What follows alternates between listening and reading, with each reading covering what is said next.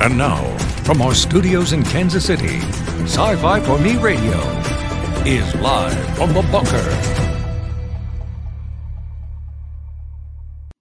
Hello, everyone, and welcome. We are live from the bunker. Let's double check and make sure that we're out there doing our thing. So, uh, Missus Boss, if you can uh, double check our audio and make sure that we're going today. So I just wanted to double check and make sure. Hello, everyone, and welcome. We are at the super secret underground bunker at world headquarters. Missus Boss says our audio is good, so that's good.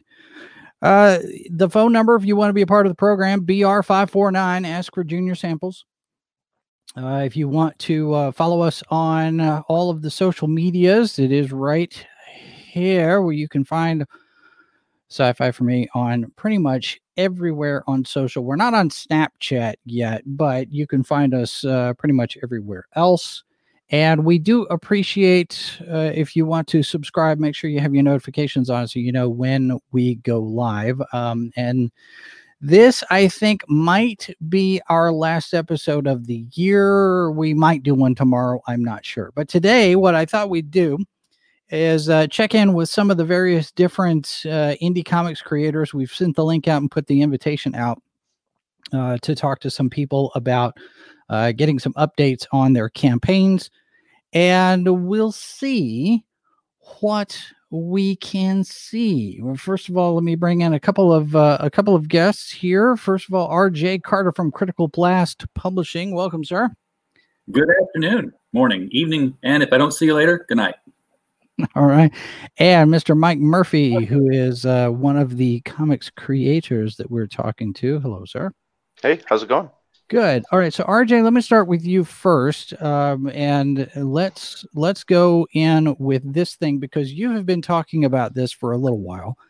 And this has been the the subject of a number of conversations across various different um Uh, creator spaces, both in terms of both, you know, the Indiegogo crowd, and I think there's been some conversation about this over at Kickstarter, is is the fulfillment uh, question, the idea of getting books out relatively inexpensively. I know uh, shipping from the U S, a lot of people have been talking about how do we get our books across this, uh, you know, across to the U K, to Australia. We've got some different people that order books that way. But you're the only one, it seems, who have who has flipped that, and you're you're looking at delivery from outside the United States to the United States. So you've, you've got people like John Malin and, and Clint Stoker who are trying to figure out the shipping from the U S. You're looking at to the U S, and it's called uh, Critical Blast Logistics. Yes. So and, uh, what is this that you can uh, that you can tell us about this? Let's start. Well, let's start there. Well, basically, we can't control the shipping out of the country. That's mm-hmm. you know set rates by all the shipping companies. But what we can do is work with what we've had inside here domestically. Uh, there have been a ton of U K products, Australia products, Canada products that their their shipping is just as high as ours is to leave the country. So what we propose with Critical Blast Logistics is that we set up ourselves as a clearinghouse so that they can find out how many books are going to ship to the United States, send it in one single drop ship to us. We will take care of the bagging, the boarding, the Gemini mailer, the labeling, the taping it shut, and the mailing it out to the uh, recipients. Uh, recipients will all get a notice in their email with a tracking number, so they'll be able to follow it from um, from our launch point to their doorstep. Uh, and we actually talked about this quite a bit last night, because there are, that sounds very simple, but there's a lot more that's going to happen with this. And I've shared a screen uh, with you if um, you'd like to show that. This is this is basically how we're doing it. Um, we basically will work with a U K or an Australian or anybody outside the U S uh, to set up their crowdfunding ship costs. Uh, the first thing to do is, of course, you have to make sort of an educated guess as to how many books you might ship to the U S. Right. Uh, we start with one hundred, um, with the average floppy being two and a half ounces. one hundred books is two hundred fifty ounces. We round that way up to twenty-five pounds, because we found out that you can ship from Great Britain a twenty-five pound box for one hundred sixty pounds sterling. Uh, if you take that and divide it across the one hundred books you're estimating, you come up with a pound sixty. Uh, I don't know if that's pound sixty sterling or sixty cents. I'm not, I don't live there. So I'm just going with the numbers. Right. If you take that and set it aside, that's part of your, that's going to be part of your shipping costs. Now, what we can do is we have the media mailing rates here for the U S uh, and all their different levels. Uh, and when we add to that, the cost of our doing business, which is basically a unit cost for everything that puts the package together. And we're very transparent with that, what our costs are. And we're still trying to drive those down. Uh, but we can get a total shipping cost of three hundred seventy-seven dollars with, with uh, materials. We charge a service fee of two dollars per unit. And that's whether it's a five pound unit or a one pound unit. It's just, it's two bucks flat, uh, which means that anything that's a pound or under, which is your basic Gemini mailer package, we could do this for five dollars and seventy cents uh, U S. Great Britain pounds, that is at this particular time, and this can always be refreshed, uh, four, four pounds, thirty-one shilling. So if you're setting up your campaign and you know that you're going to be putting these out, now that's four thirty-one plus your one sixty, that's five pounds ninety uh, for shipping. Even if you round that up to seven pounds just to have a cushion, that's a lot cheaper than what you're putting on your shipping rate right now. And that's what we're trying to do, is to, to make that shipping cost cheaper. That makes your product more attractive to the U S audience. They're not turned away by the shipping costs. So what kind of what kind of response have you had for this yet? I mean, because I know it's still early days, but have you had uh, have you had people coming to you and asking questions and, and showing any kind of interest yet? We have had interest. We have had questions. You know, people have asked about uh, customs, import taxes. Uh, that was something we researched, and it turns out to be a whole non-starter. Uh, there's like an eight hundred dollars uh, trigger limit before the customs taxes are uh, even set off, at which point, you know, they say, well, what is it? The H T S code uh, that applies to comic books is exempt from import tax. So it's a total non-starter there. We have spoken with people in Australia and in the U K, and there is interest. We have not yet had somebody say, okay, help me set up my crowdfunder yet, because it is very, very early. Right.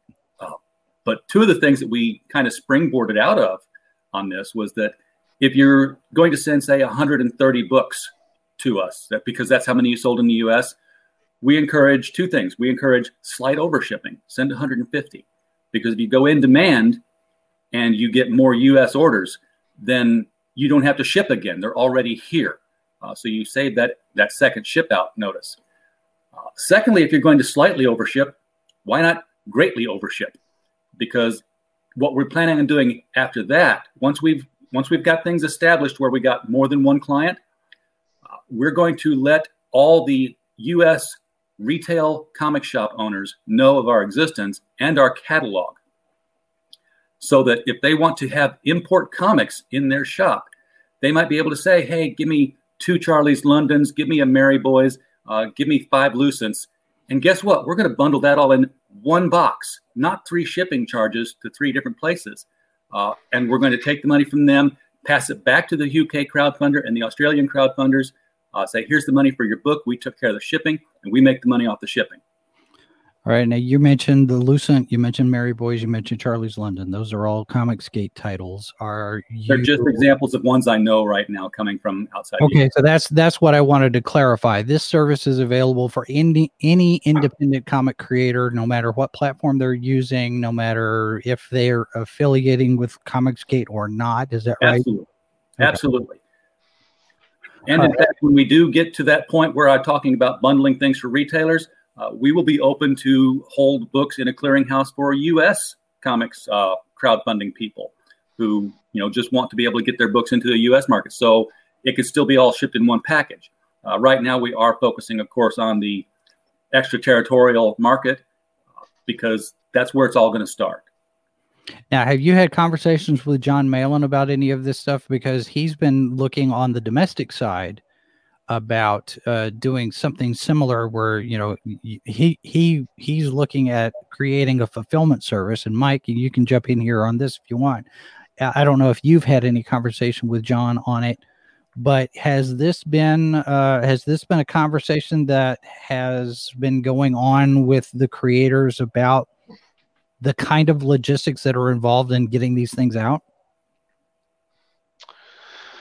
Uh, yeah, absolutely. Um, you know, I I talked with John a little bit before he kind of got things rolling with the uh, the fulfillment company that he's you know handling, and.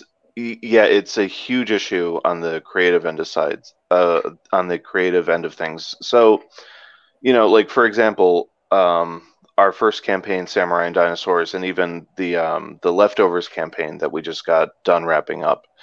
Um, shipping internationally is a huge issue. Uh, yeah, I think on average, the cheaper end of uh, shipping is twelve to fifteen dollars if you're lucky. Uh, but most of the time, it uh, it you know it ends up being somewhere between, say, eighteen and twenty-three dollars. So, uh, yeah, when when you were saying like five dollars ninety, I'm like, all right. Um, so yeah, it is it is definitely an issue on our end of things, and um, I don't know, like the logistics of it sound uh, really good, man. And I hope this is something that gains momentum because. You know, it would be a, a huge weight off of our end on the creative side of things. How much of a difference between shipping from the U S to the to the U K, for example, or shipping out of the U S versus shipping into the U S? Are we looking at the same kind of exorbitant costs going both ways? Because I know Peter Cimetti has talked about uh, shipping alternate titles to Europe and the U K.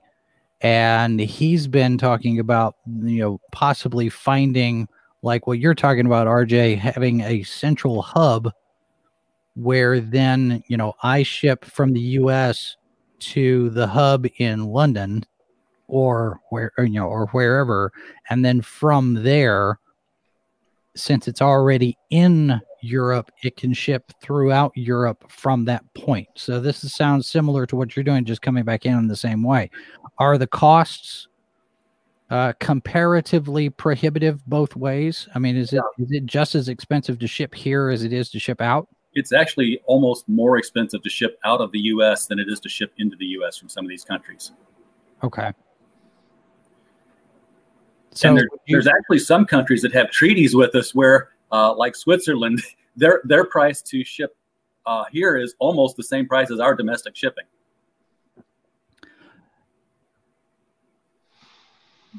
So how is this? Uh, how how does this be? How is this scalable? Because you're you're a small shop. I mean, it's you and I don't know how many people you've got working with you, but there's uh, it, with all of this with indie crowds, uh, indie crowdfunding. Everybody is kind of off doing them, their own thing themselves. You guys are talking back and forth. You're having communications. You're learning from each other. You're helping each other out with advice and whatnot. But in terms of, I don't want to, I don't want to compare it, but collective bargaining, I guess, would be a good way to, you know, or or group a group plan insurance type of thing, where you have a number of different people buy into this one thing in order to bring the costs down. Have there been any discussions of stuff like that? Some kind of a setup? Not so far with me, no. It's um, it's it's pretty much you know a very small operation. Uh, we're still looking for client number one, uh, client zero to be precise, and then spread it from there. Uh, if we show success with one, then that's going to be the word of mouth that gets out to everyone else that says, hey, I sold, you know, uh, X number of comics to the U S, which is hopefully, you know, X percent more than I did my last crowdfunding campaign because I got my ship costs down. Right. And that will entice the rest to join in, I hope. Now, Robert makes a point in the chat. Uh, Canada Post, because uh, he's up in Canada, Post offers media mail discounts, but comics would not qualify. All right, have you run into in your in your research? Have you run into certain uh, uh, countries where comic books wouldn't count as media mail? Uh, well, I'm only looking at U S for media mail. Whatever they ship it here as is completely, you know, in in their ballpark. Once it gets here, we can do media mail. The thing about comics and media mail is that the regulations are old at the post office. Uh, they were written when, you know, comic book subscriptions were a thing. And the comics don't count because comic books contained advertising. And advertising is something that was prohibited by the media mill. What we're really shipping are graphic novels. Okay. And and even the floppies that are being put out uh, through crowdfunding, as long as they do not have advertising, and I've seen some crowdfunders start to sell advertising pages in their books, so be aware if that's something you're doing. Uh, if, if it contains advertising, it's not available for media mail. Now, sometimes the post office needs education on their own regulations. We've seen, like, Donald DeLay had boxes of his opened up by the post office because they had the right to open the media mail, and yep. sent back saying, hey, comic books don't count. Well, they don't count because of advertising, and the books didn't have any. So that's uh, that's something that you have to push sometimes. Okay. Mike, have y'all had uh, conversations along those lines? Has anybody else run into that besides Donald? Uh, yeah, uh, we we sure have. Not not a lot, but it's definitely happened maybe four or five times. Uh, the worst the worst one was we got uh, one package sent back to our post office, and uh, in... green marker on the back of it was scrawled something to the effect of comic books are not media mail, uh, tried to deliver with an additional charge. Uh, person you were sending this to didn't want to pay the additional charge. Uh, do not send this as media mail. And, it, you know, I just, I wanted to, wanted to kill that person, whoever it was. Um, they wrote on the product? They they didn't write on the products. They wrote on the outside of the box, but the outside of the box was clearly opened, and uh, yeah, the the actual contents of the box weren't in great shape after being shipped out and then shipped back. Um, so yeah, that wasn't a that wasn't a great experience. But yeah, it's um, it's that thing where it's, you know, the logistics of trying to, you know, as as you said, you know, getting the postal Uh, system up to date on its own policies. And if you can't literally get in touch with everyone who's going to be handling that package, I mean, we're honestly just starting to phase, you know, media mail out here at G B Comics. Like, we're just sending, you know, priority first class in some cases. Um, you know, the tail end of fulfillment on, you know, the Leftovers campaign for Samurai, most of those were just going out, you know, priority mail, uh, because part of what slowed us down from fulfilling uh, the Leftovers campaign was this was starting to become more and more of an issue. And since it's the last of the first printing, I can't replace any lost copies. So we just wanted to make sure that they got to who ordered them. Right. So, R J, what's the next step in terms of getting the word out on this uh, for you? Because... you know, everybody, everybody right now, we're all using kind of the same tools with, you know, social media and email and, and networking and back and forth. Uh, have you, have you found anybody else who's willing to be brand ambassadors, as it were, and, and kind of help spread the word that what you're trying to do here? Well, we're trying to get on uh, several different shows. Um, we we uh, just talked about this the other last Saturday night on our Christmas show with the L C S guys, and Billy Tucci was one of our guests. Uh, he said that he'll have me on Pop X P to push it out, uh, to get that, you know, word out to his audience. Uh, and, and I do want to add that, you know, the example I showed was media mail, but obviously if you're going to throw in tchotchkes that might include action figures and other such things, uh, we have the tabs for everything else. It's, you know, if you want to have to send it first class or priority, we'll have those rates, uh, and it'll all be up front. Uh, we also have the tabs for, you know, if you're in Great Britain and you like that A four sized book, uh, that's a different charge as well because it's a different kind of packaging. Mm-hmm. Yeah. So we're trying to cover all the possibilities of uh, of shipping. Okay. All right. Well, Mike, let's uh, let's talk about your project here for just a second. Deepwell, uh, you guys have cleared well above your goal. Congratulations there. Thank you. Thank you so much. So how is uh, how are things going here on the back end now that uh, now that we're past our uh, past the end date? Uh, this is in demand. Are, are your artwork done? Books finished? Halfway finished? Where are we at? Uh, I think we're coming up on the two thirds mark in terms of production. So with Deepwell, uh, I think we're on page sixteen in terms of the art. and I'm trailing behind on the colors. I'm I think I'm on uh, page nine or ten at this point, so it's going good. And you know, we're still on track for an early fulfillment in twenty twenty-one. And yeah, between this and Gods Fear Me, uh, both of those books are going to be coming out relatively close to each other. And then we'll roll out The Red Key in March, which is, you know, our next project. So things are going good. All right. Now, in terms of fulfillment, you got everything, everything you need and, and all of that plan locked down, or is that something that's still, because you've done, this is not your first. No, no. Uh, yeah, no, this will, so uh, Gods Fear Me will be the next campaign we fulfill, and then this will be after that, and there will probably be a gap of like two months, maybe three at most. Um, so yeah, like we're, we're starting to get things set up for Deepwell, but right now, because we're so close to fulfillment on Gods Fear Me, like that's where all of our energy is going. Okay, all right. I saw uh, Michael Bancroft's uh, stream last night talking about uh, the number of books uh, that have come out and all of the money that's that's been going on.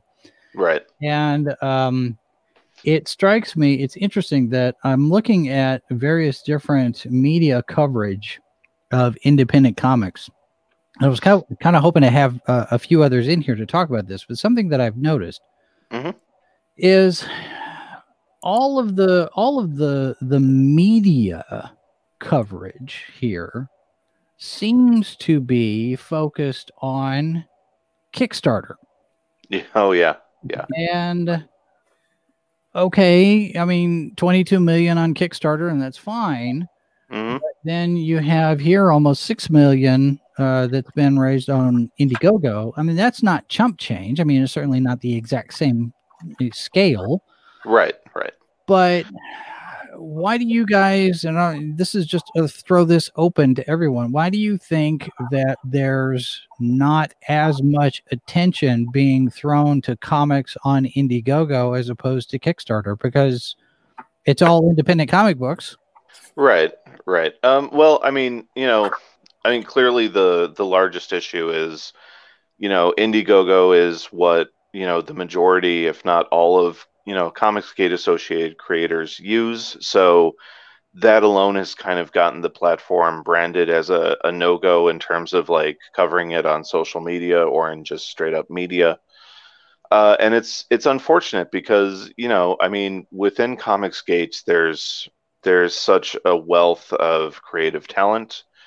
And, you know, if you're talking outside Comicsgate, there are, you know, projects that still use Indiegogo. Um, And it's it's unfortunate that because we we're kind of branded, you know, the way we are, that those creators who still choose to use Indiegogo but aren't associated with us, they still don't get any coverage either. And um, yeah, I mean, you would think you would think with some of the numbers that, you know, these projects are pulling in, um, it would be worth noting. And uh, what's funny is, I'm sure when they talk about overall numbers, you know, because now crowdfunding is listed as part of what uh, the comics industry brings in on a yearly basis.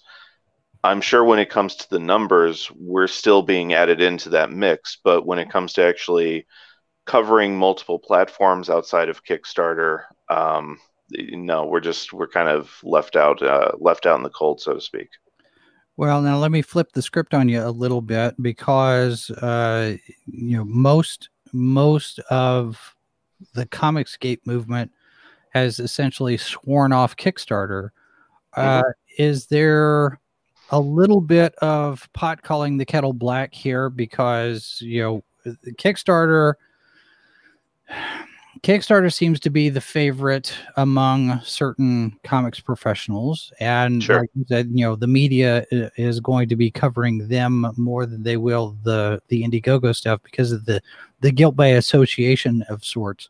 Right? Is uh, is comic are Comicsgate's creators guilty of sort of the same thing? Because, well, Kickstarter is only, you know, they've got the They've got the political stuff that's been going on with their content czar and, and deciding what's acceptable and what's not. And I've noticed this amongst the the the Star Wars uh, fandom splits and discussions and debates as well. Is, you know, we've decided that X is no good because of fill in the blank. Sure. So we're never going to do anything with this, with this ever again. Are are mm-hmm. are Comicsgate creators cutting their noses off despite their own faces in order to to do one over on Kickstarter, where we'll show you neener neener, or is it, is it sure. deeper than that? Sure. I'm, I mean, look, sure, there might be a little bit of that. Uh, you know, I don't think that's necessarily the case for us specifically, but I could see some creators being like, no, it, it is what it is. Like, I'll never use that platform. Um, for, for us specifically, uh, we don't use Kickstarter because we just think that Indiegogo is the better platform. Um, I, I like the in-demand feature. I, I like that, you know, once we've hit our goal, it's no longer a case of like, okay, well, you know, once the deadline hits, you know, the campaign's done. Um, however long it takes, you know, four, five, six, nine months to, you know, complete the project and get it out the door, you know, and fulfill it. Um, that entire time, the page acts as a storefront, and, you know, especially for smaller creators, you know, or companies like us who are like mid-tier and still growing our audience, it's um, it's such a great option that, you know, allows for income to still keep coming in, and for that new audience that we're building to discover stuff. So, for us, it's just a matter of logistics and convenience, but I, I don't know, man. Like, sure, I guess ultimately there's a larger audience for comics on Kickstarter, but then you have to ask yourself, well, I mean, since so much of the content that's on Kickstarter is screened and needs to be approved before it even gets onto the platform, like, what are the what are the odds if, like, someone scrolls through, like, you know, A, a, an average creator's social media, that that project is even going to make it onto Kickstarter? Right. I would, if Kickstarter adds the in demand, would that make it more attractive for, for some campaigns, or, or even, even if your primary campaign is Indiegogo, mm-hmm. would it not make sense to have an additional campaign on Kickstarter to supplement that, just kind of cover your bases on both on, on both sides, or is it worth the effort? I see a lot um, of doing that. Yeah, yeah. I, I mean, I know, um, I know Tucci does that, or did that at least. Uh, you know, with the first She campaign. I don't know if he's doing it with the second or not. Um, but that would have to be a thing. Like, I'd have to run past him and like some of the other creators, where it's like, okay, well, you use both. Uh, is it financially worth it? Or, you know, is the audience that you're getting on Kickstarter, you know, kind of on par with what you're getting from Indiegogo? I, mm-hmm. I'd have to do more research. R J, have you noticed, uh, are there a lot of uh, creators that are double dipping, as it were, that are going in and doing campaigns on both sides, or, or is it just one or the other? No, I've seen several doing it. Usually they like to start with Kickstarter, and then when that's done, Uh, they'll bring it over to Indiegogo and give it like a really low goal so that they get to in demand right away. Um, right. If they get, they crowdfunded it on Kickstarter and they met goal, then they'll come over to Indiegogo and say, "Hey, I need five hundred dollars." So it's like, boom, done. And then it's just, it's, it's a way of, you know, continuing to collect the money. Um, right. And I think that's because Indiegogo does give you that in demand function. Whereas Kickstarter was like, okay, you met goal. We're, you know, date deadline's up, you're out. No more, no, no more money collecting. Mm-hmm. As as a, on the purchasing side, I prefer books that are on Indiegogo than are on Kickstarter, uh, and that has nothing to do with the politics of either platform. That has to do with the fact that I like to use my my PayPal account to pay for books, and when I'm looking at something, I will pull up my PayPal statement and say, "Hey, look, I have forty bucks in here. I'm going to back this uh, project." Well, if it's Kickstarter, uh, I'll forget that I backed it. And then, you know, like a month later, I'll say, hey, look, I've got forty-five dollars in PayPal. I'm going to back this Indiegogo project. Indiegogo takes my money. And then three days later, Kickstarter says, hey, you promised us forty bucks that uh, we don't have. I'm like, why didn't you take it when I gave it to you? Right, right, right. In in terms of turnaround time for for payments, uh, is there, you know, R J, you're talking about uh, how much money they're taking or how often they take the money as a backer. Uh, I have not. I mean, I've, I've I've done one campaign on each, and neither one of them made goals. So I haven't gone to the point where uh, I get paid. So how much of a delay is there on each platform between when everything closes out and you get your money and you're able to do stuff? Because in the meantime, you guys are racking up all these expenses with artists and colorists and letterers and, and printers and, and, and yeah. all of that. What's your, what's your turnaround time? How much pad are you needing to have as a safety net to cover the costs of making these books before you get the money in from the campaign? Yeah, well, Kickstarter is longer because Kickstarter doesn't even collect the money until it's successfully funded. Indiegogo at least takes the money right then and puts it into sort of an escrow account. Uh, so then they can, you know, once it closes, they have their waiting period uh, to make sure there's no refunds coming out before they kick it to you. Uh, Kickstarter's got the collection and then the waiting period. So it's a little bit longer with Kickstarter. Hmm. So, Mike, have you uh, have you in- encountered issues with, you know, making sure everything gets covered in the meantime? Has that been um, a, a challenge, or is that something that's relatively manageable as far as the logistics go? Because you're, you're taking it a piece at a time, right? You know, you got to get the line art done. You got to get the colors done. You got to get the, the letters done and go to print. Mm-hmm. Are you able to, to spread that out and, and cover that piece by piece? Yeah, yeah, pretty much. Um, so, you know, the way Indiegogo works is, uh, especially when you're a new client, um, what they'll do is they'll put your money on hold once the campaign is successful, and it can take anywhere from like two to three weeks. I mean, there were there were horror stories in the early days. You know, you had uh, people like Sim, uh, Simon Sim Pothier, who, uh, you know, his his campaign was successful, but it took months to get the uh, funds transferred to him. But that was more of a logistic, like, bank issue that he, like, Indiegogo and his bank just wouldn't communicate with each other properly, and it was causing this big hiccup. But, you know, that's kind of the exception to the rule. For the most part, you know, they take a few weeks and then disperse the funds, and once you kind of have a positive uh, reputation and they see that you've done this a handful of times, like, even with us, um, at this point, when we launch a campaign, pretty much as soon as uh, the goal hits, you know, that week funds are dispersed to us. So, you know, there's really no waiting time anymore for us. Um, you know, once we have the funds, they, they go into our business checking account, and they just kind of sit there and we, you know, disperse it as needed. You know, we usually pay our artists per chunks of five pages, and we pay our letterer per chunks of three page, three pages. So every time we get work, we send money and we send more work, and then they send it back, and it's it's a nice production cycle. And have you run into issues with refunds creating a hiccup in that in that pipeline much? Um, a few a few times. You know, there were not a lot, but again, between like four and eight people who, like, let's. You know, let's use uh, Gods Fear Me as an example. So we hit a production issue on the art that delayed things by, to be honest, a good five to six months. Um, mm. Like, so it was a substantial thing, and we made our backers aware of it the entire time that it was happening.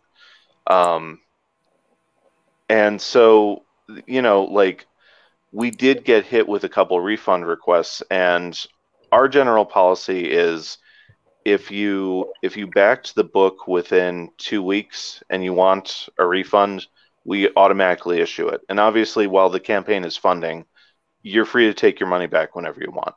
Right. Um, but if it's been if we're in demand and it's been longer than two weeks, Uh, especially at this point where, you know, we're months into production and, like, say for the art, like, it's almost done.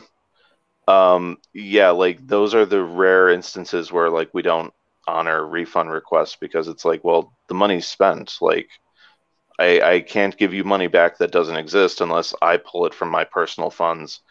And then you get into logistical things like, well, okay, you have to keep track of that person who got the refund. And like, we had one refund request on the first Samurai campaign, and I know I ended up just sending that person the book anyway, because, you know, like a month or two later, I just forgot who it was. Um, so yeah, that's, that's kind of why, like, if it's after two weeks, like it, we, we can't do it.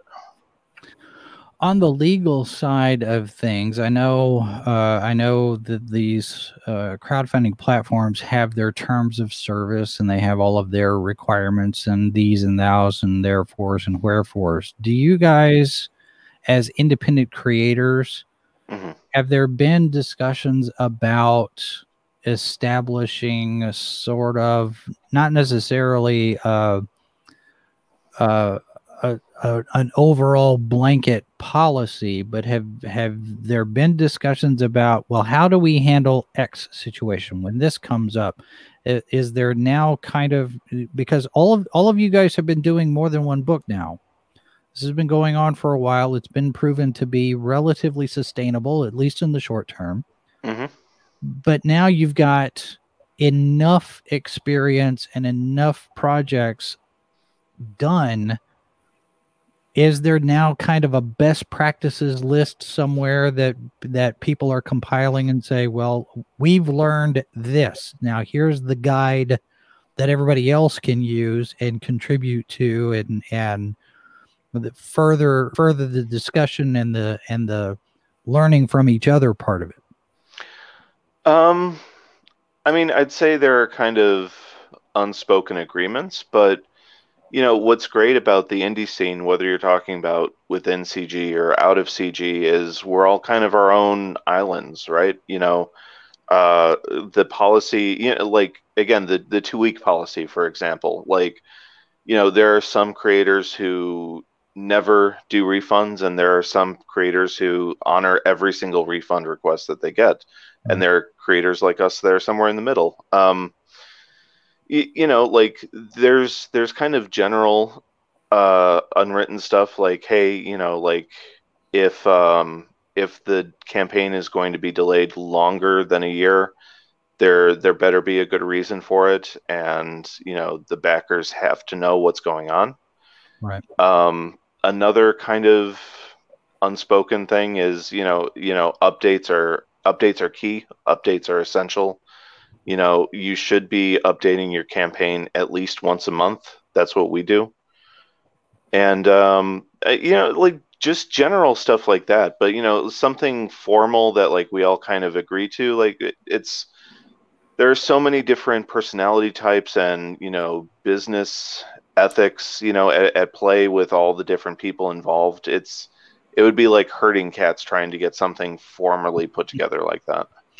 I would, I, I would understand that. Uh, uh, I, I guess I was thinking more along the lines of something a little less formal, but you know, maybe a shared Google document somewhere that says, hey, I ran into this, at, or, or a, a running chat where people are talking about the various different situations they encounter and how they've learned, you know, I ran up against this shipping problem. Here's how we figured it out and how to, how to solve it. Those, those kind of things, they, you know, recommendations for printers and, and how to, how to reduce costs, what kind of, you know, the Gemini mailer versus whatever else is out there. Those kind of discussions. Yeah. Sure. Yeah. I yeah. I mean, oral history. It's still an ongoing oral history, and it's and it's a right. lot like uh, the Pirates of the Caribbean Pirates Code. You know, it's it's more of a guideline. Right. Well, because I, I look at, you know, some of the different streams and some of the different videos and, and conversations that people are having online in the various different channels. And every now and again, it crosses my mind, somebody should be writing all this down. Somebody should be collecting all of this in, in a, in a repository where, whether you're Comicsgate or not, Indiegogo or Kickstarter or wherever, you have this basic set of thing, things, what we learned doing this. So the next time somebody does it, you've got a reference guide, and that reference guide continues to grow and and expand based on what everybody's experiences are. The ten best things you need to know to crowdfund your project. Coming soon from Critical Blast Publishing, we're going to crowdfund it on Indiegogo. And the ten worst things, because you got to do that whole, the, right. you got to do C B R type of thing, right? Right, right, right. Uh, in that case, it'd be five and five. So, I yeah, it's it's it's it's been interesting to watch the development of all of these campaigns and the progress that independent comics creators have have made in the last three or four years. I mean, even before Comicsgate was a thing, mm-hmm. where there were discussions about, you know, the creator-owned I Ps versus just doing stuff for D C and Marvel, because of the complaints about how, you know, the quality of the craft, the quality of the stories thing, you know, Mar- why is Marvel doing another event? Why is Marvel doing another, you know, number, all new number ones all the way across the board again, you know, those right. kind of things. And, and with New fifty-two and then Rebirth. And it just seems like the bigger publishers are locked into this cycle of, let's reinvent ourselves every couple of two or three years, but we're reinventing the thing with another of the same thing. They're not actually yeah. reinventing anything. They're just, it, it, they're changing the cosmetics of it, but really not much of anything else. Yeah. I mean, I, you know, if you, if you look at the, the mainstream comic industry, or, you know, unfortunately what's left of it at, at this point, I mean, you know, if you if you look at their numbers and you adjust their numbers, you know, as best you can, because a lot of times those numbers are sales to shops, not readers. Right. Um, you could guesstimate that there's maybe a hundred to two hundred thousand potential people out there who want to buy comic books, and especially when you look at pretty much any other industry, like that's that's a really tiny number. So yeah, of course it's going to come down to like it, like it's kind of the equivalent of like um using the paddles on someone that's already dead, right? Like you're you're stimulating them for a second and here like here's another number one, here's another event, yeah. you know, here's another character dying, um and that'll like creep those numbers up a little bit, but then they just sink right back down to like, you know, fifteen to forty thousand. Um, I I get why they do what they do, but you know, it's as we're seeing playing out, especially across twenty twenty. In hindsight, like it's it's unsustainable. Do you guys see at any point where indie comics can be a more regular thing than one or two books a month? Or, or a year rather. Um, R J, you're muted. How did I? How did I do that, or did you do that? That my furnace came on, so I decided I would okay. flood you with the roar of it. Uh, but yeah, not under the current crowdfunding model. I can't see it because it's it's at least a, a, a five month process for a campaign to take right. effect. So unless somebody starts running. Um, multi-campaigns, you know, in a staggered format, which right now, as soon as you do it, it's a red flag to the consumer. Um, it, it's going to be months and months between issues. Well, is it a red flag? Because uh, uh, Richard Meyer seems to be doing okay with it. And I mean, granted, he's got a, an established track record. Yeah, right. He can afford to right. do that kind of thing at this point. Uh, and most of you guys, uh, Mike, you have, you know, multiple books, you know, multiple campaigns as you've already gone through. I guess mm-hmm. depending on how many have been fulfilled, right? You see at some point where you can expand and say, okay, we're going to launch this book in March. We're going to launch this book in May. We're going to launch this book in August. Um, well, for for us specifically, you know, I, I made this promise to our backers last year, uh, that they wouldn't see more than one project fulfilling and one project funding from us at a time, you know, and I'd like to keep that going for at least another year to continue to build our audience and build up our trust with that audience. But I, I think people are starting to give us some slack now that we've done two campaigns and we're about to fulfill a third. But, you know, honestly, I don't see it changing even after a year for us, you know, because it's just my wife and I on the fulfillment end of things. Um, and fulfillment for two people, even when you're talking about like three to five hundred books, you know, for our campaign on average, our campaigns on average, like that's a lot of legwork and that's a huge time commitment, especially when we both work freelance, we're raising a kid. Um, so I would, I would like to expand. I would like to do more than like three campaigns a year, but you know, again, kind of like the situation that Richard has, that's gonna, that's going to have to come with a bigger audience, and that's also going to have to come with like expanding what Chibi Comics is. Because if you look at four ninety-nine, the the campaign that he just launched, you know, sure on the creative end of things he's involved with it, but he's pretty much said that Uh, when it comes to the production of the book and the printing of the book and the fulfillment, that's all going to be on Narwhal. Right. So, so when we get to that point where I can literally say to someone like, hey, here's X amount of income, now you take care of everything. Uh, three, maybe four years a book, uh, four books a year tops is about all we can handle production wise.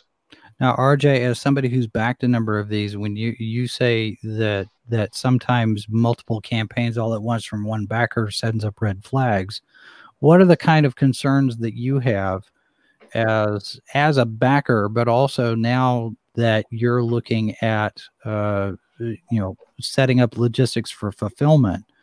What what do you what kind of a red flag is it for you when when you've got somebody like Mike or or any of the creators who sit there and go, okay, we've got six six campaigns going all at once?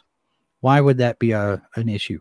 Well, again, you if you're talking about somebody who's got a track record uh, like Richard Meyer does, then it's it's less of an issue. Uh, obviously, you know, that's how you become almost a mainstream publisher, is that you start putting out multiple books uh, because mm-hmm. you're, you're hiring multiple writers now, multiple artists, which is right. what Richard's kind of doing. He's becoming a publishing house.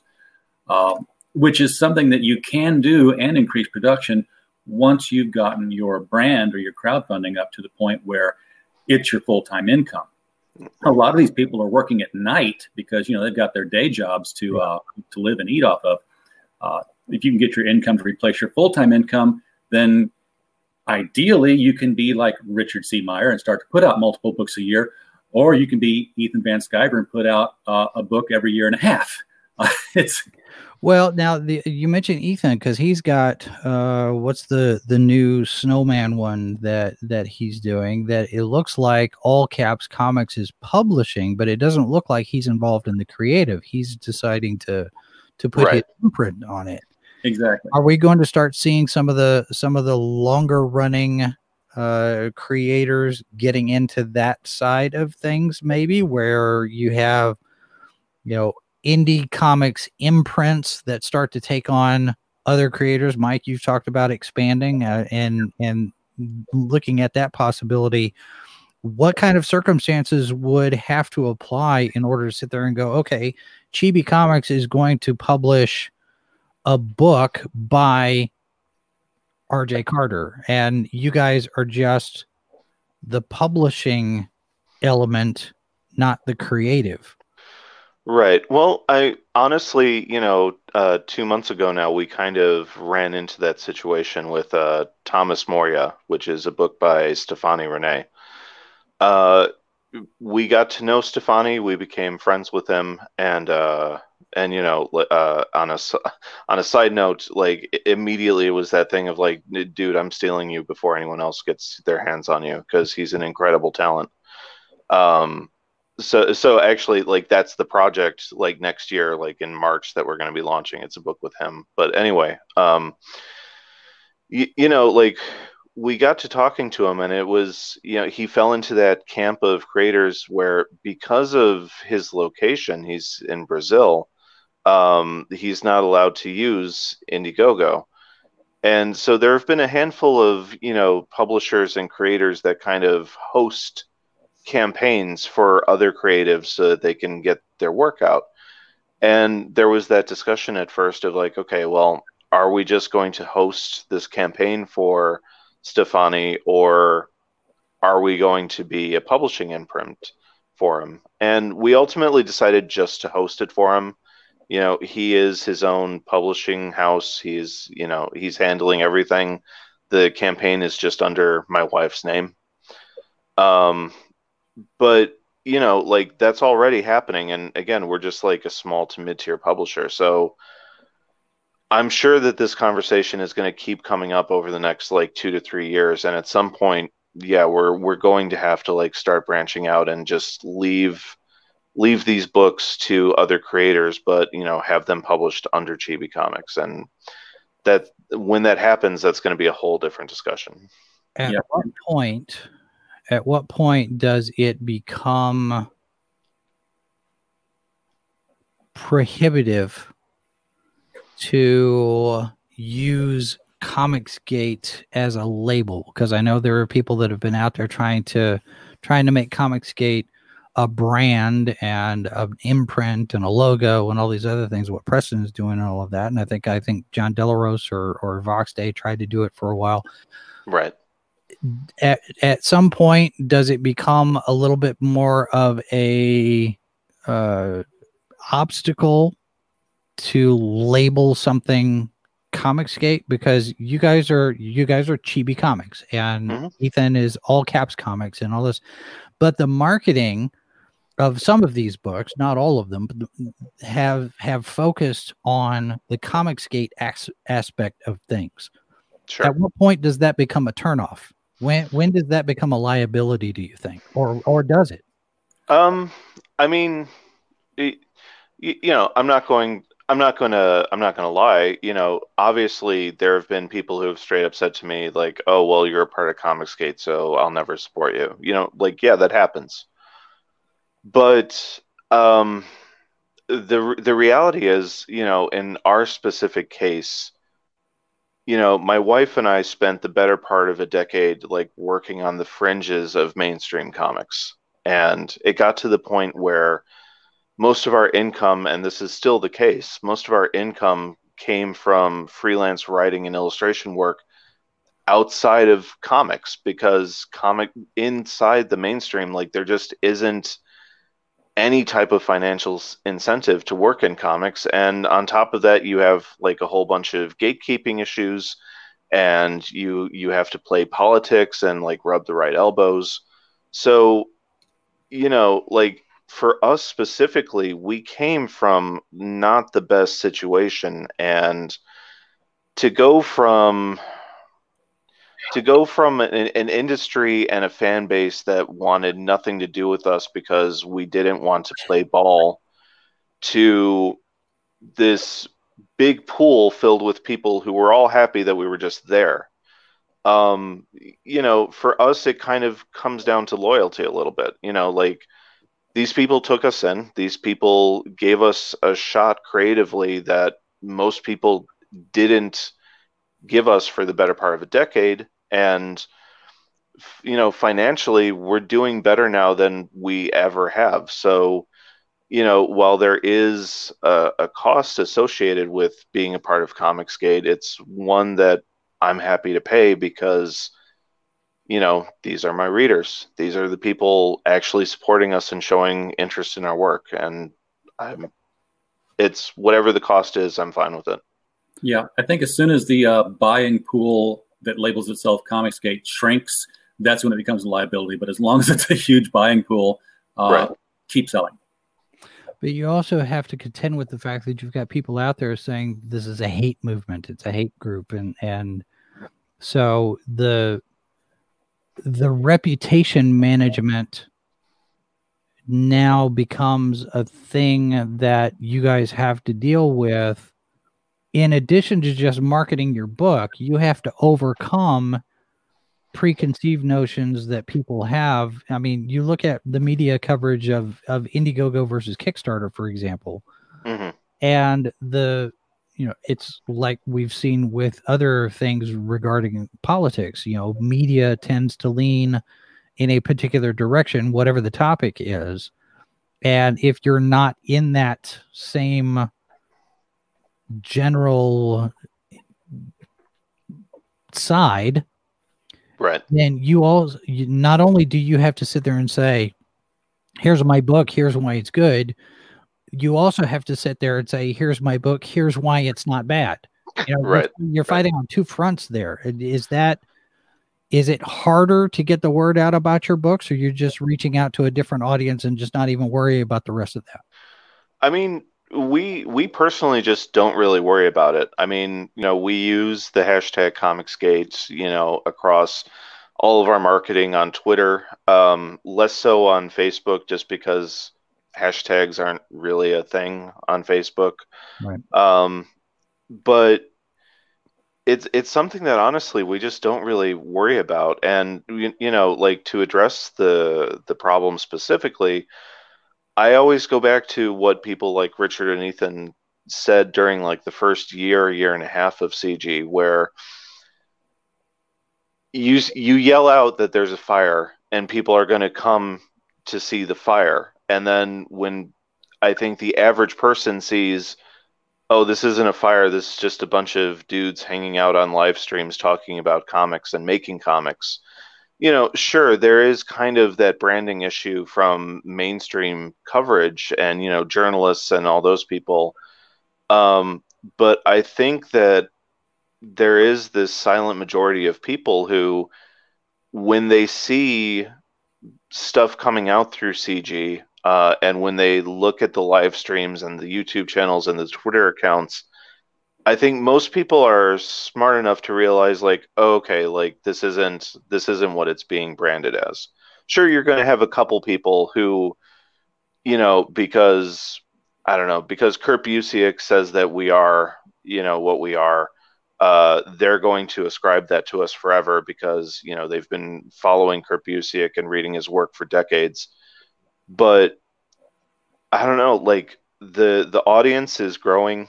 And I think that's largely because they're seeing the books and they're seeing us, you know, doing the heavy lifting like this on YouTube, and they're not seeing what they're being told is what it is. So I, I don't think it's an issue.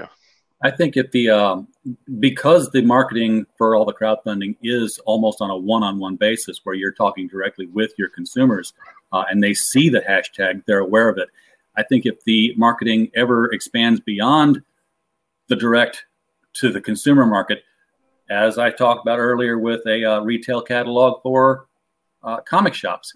If it ends up on the store shelf, honestly, the buying public is not looking at it and saying, oh, this looks like a cool book. I've never heard of this book. Oh, let me research real quickly the history and social media uh, taglines of the guy who wrote it or drew it. You know, if, if that were the case, then, you know, Marvel and D C sales would be even lower than they probably were. The general public doesn't care. Sure. I mean, they, they they care if you find a comic book that's, you know, written and drawn by Adolf Hitler. Then, you know, they're like, oh, I know that guy. Right, right, right. Yeah. Well, yeah, I'm, I, and that was that was that was Richard's entire point. Like, back in the day, you know, like with that first um, Jawbreakers campaign, you know, I think so many people flocked to it because there was this kind of thing in the air of like, oh, like this, this book got removed from a publisher, and like this, per, this the the writer says all this the, this terrible stuff, and then you see it, and like it's just a bunch of like G I Joe expendable dudes like punching a monkey for like forty-eight pages, and you're like, there's, it, this isn't my struggle or whatever, you, you know what I mean? Like, it's just a comic, like. Well, and ultimately, yeah, at the end of the day, I mean, you guys are telling stories. You're telling stories that you want to that you want to see in the comics. You're not seeing them anywhere else. You're making them up. I mean, this is this is not very much different from, and I don't want to I don't want to put it in the same category as fan fiction, but this is there's a picture that's going around right now of a couple of kids playing with Star Wars action figures, and the and the caption is Jon Favreau and Dave Filoni coming up with the next Mandalorian story.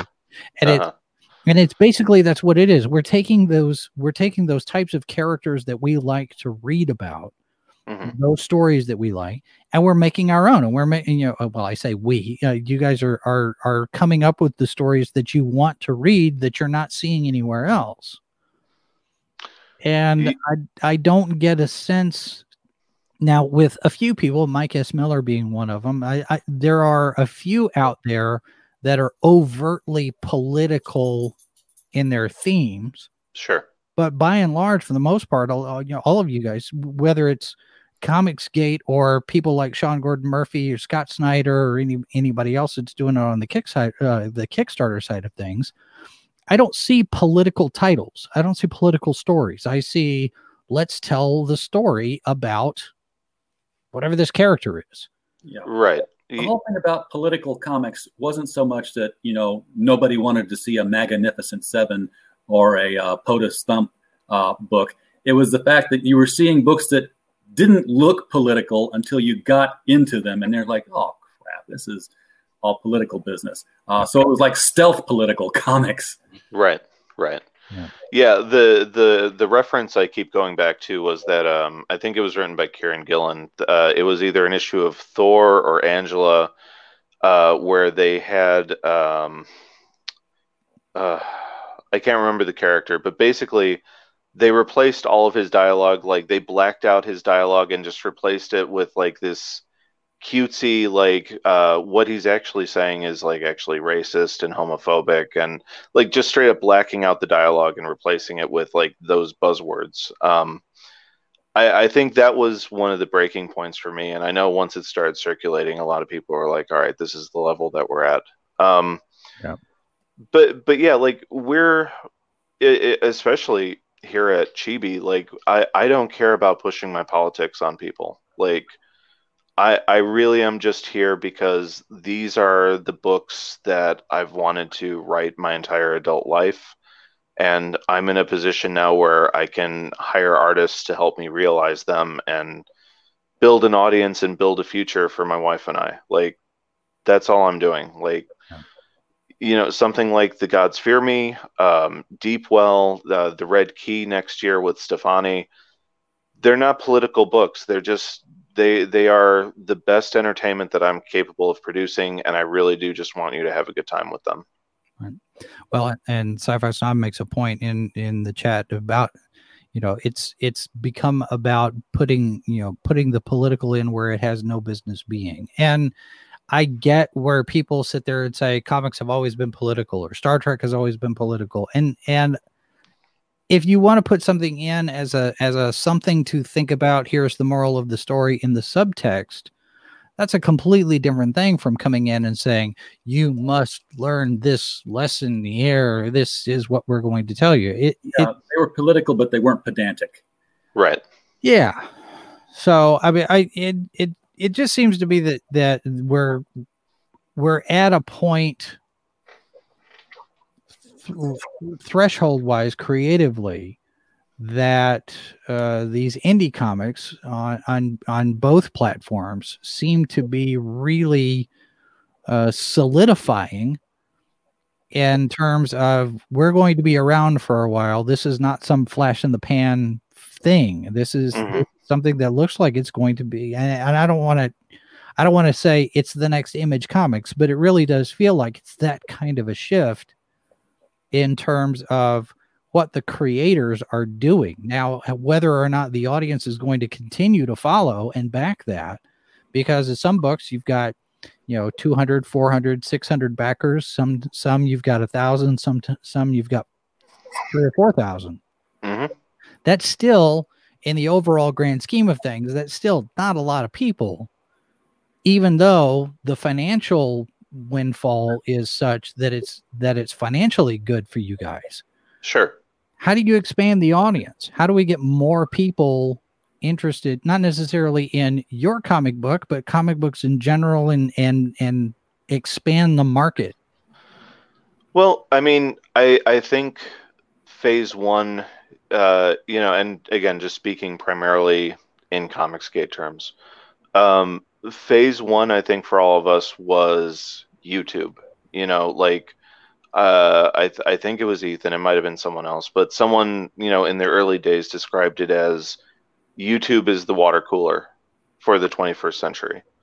Um, YouTube is where the audience is. And so I think for these, the past, like, you know, two or three years even now, each, um, that's gotten us to where we're at with this like solid user base.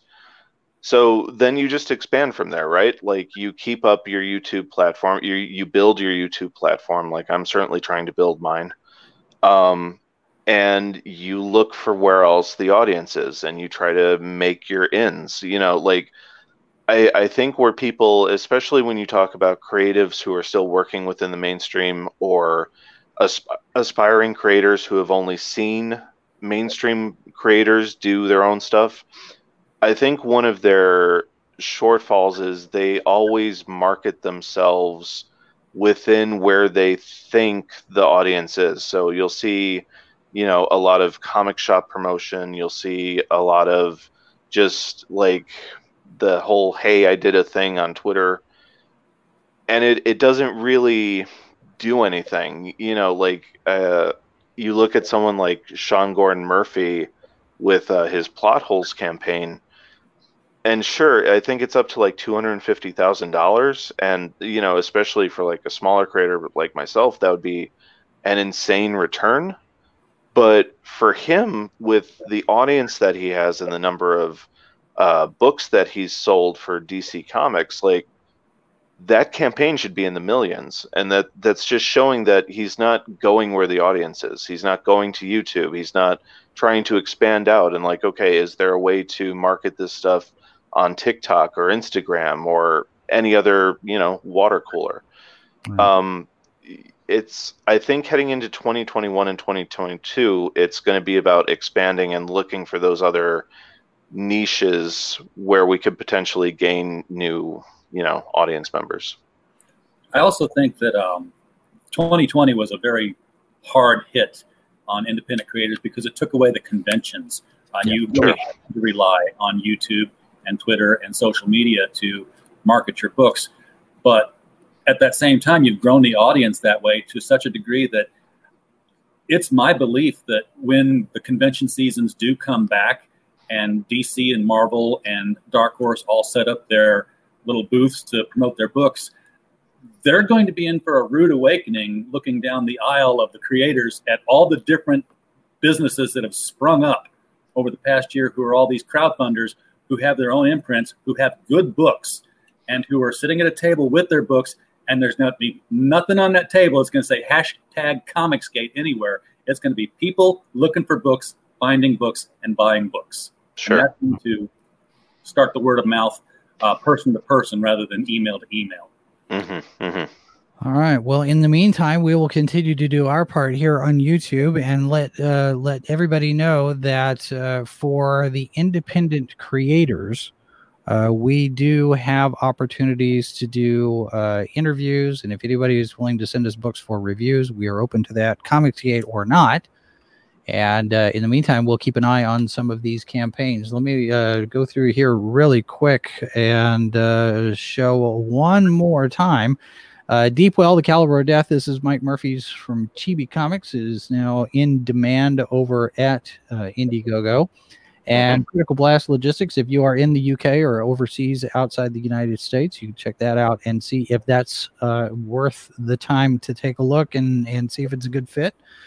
And we will continue to uh, to bring you conversations and and uh, interviews and, and talk here and see what we can see, what we can do as as our audience grows.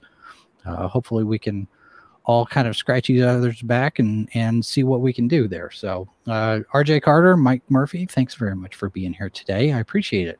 Thank you. Thanks, man. All right, yeah, it was a pleasure. And, And tonight, don't forget, we have episode number two hundred fifty of the H two O wow. podcast. It is our eighth anniversary special. We're very excited about it. Um, we've kind of got an idea for the topic. Uh, I think yeah, like the last minute. we might, sup- well, we've been talking about it, and, and now it's just a question of getting it all set up uh, because okay. we're going to, we're kind of, we're going to kind of revisit an idea, but Uh, it is going to be our eighth anniversary special tonight, two hundred fifty episodes. That's at nine p.m. Eastern, eight p.m. Central, live here.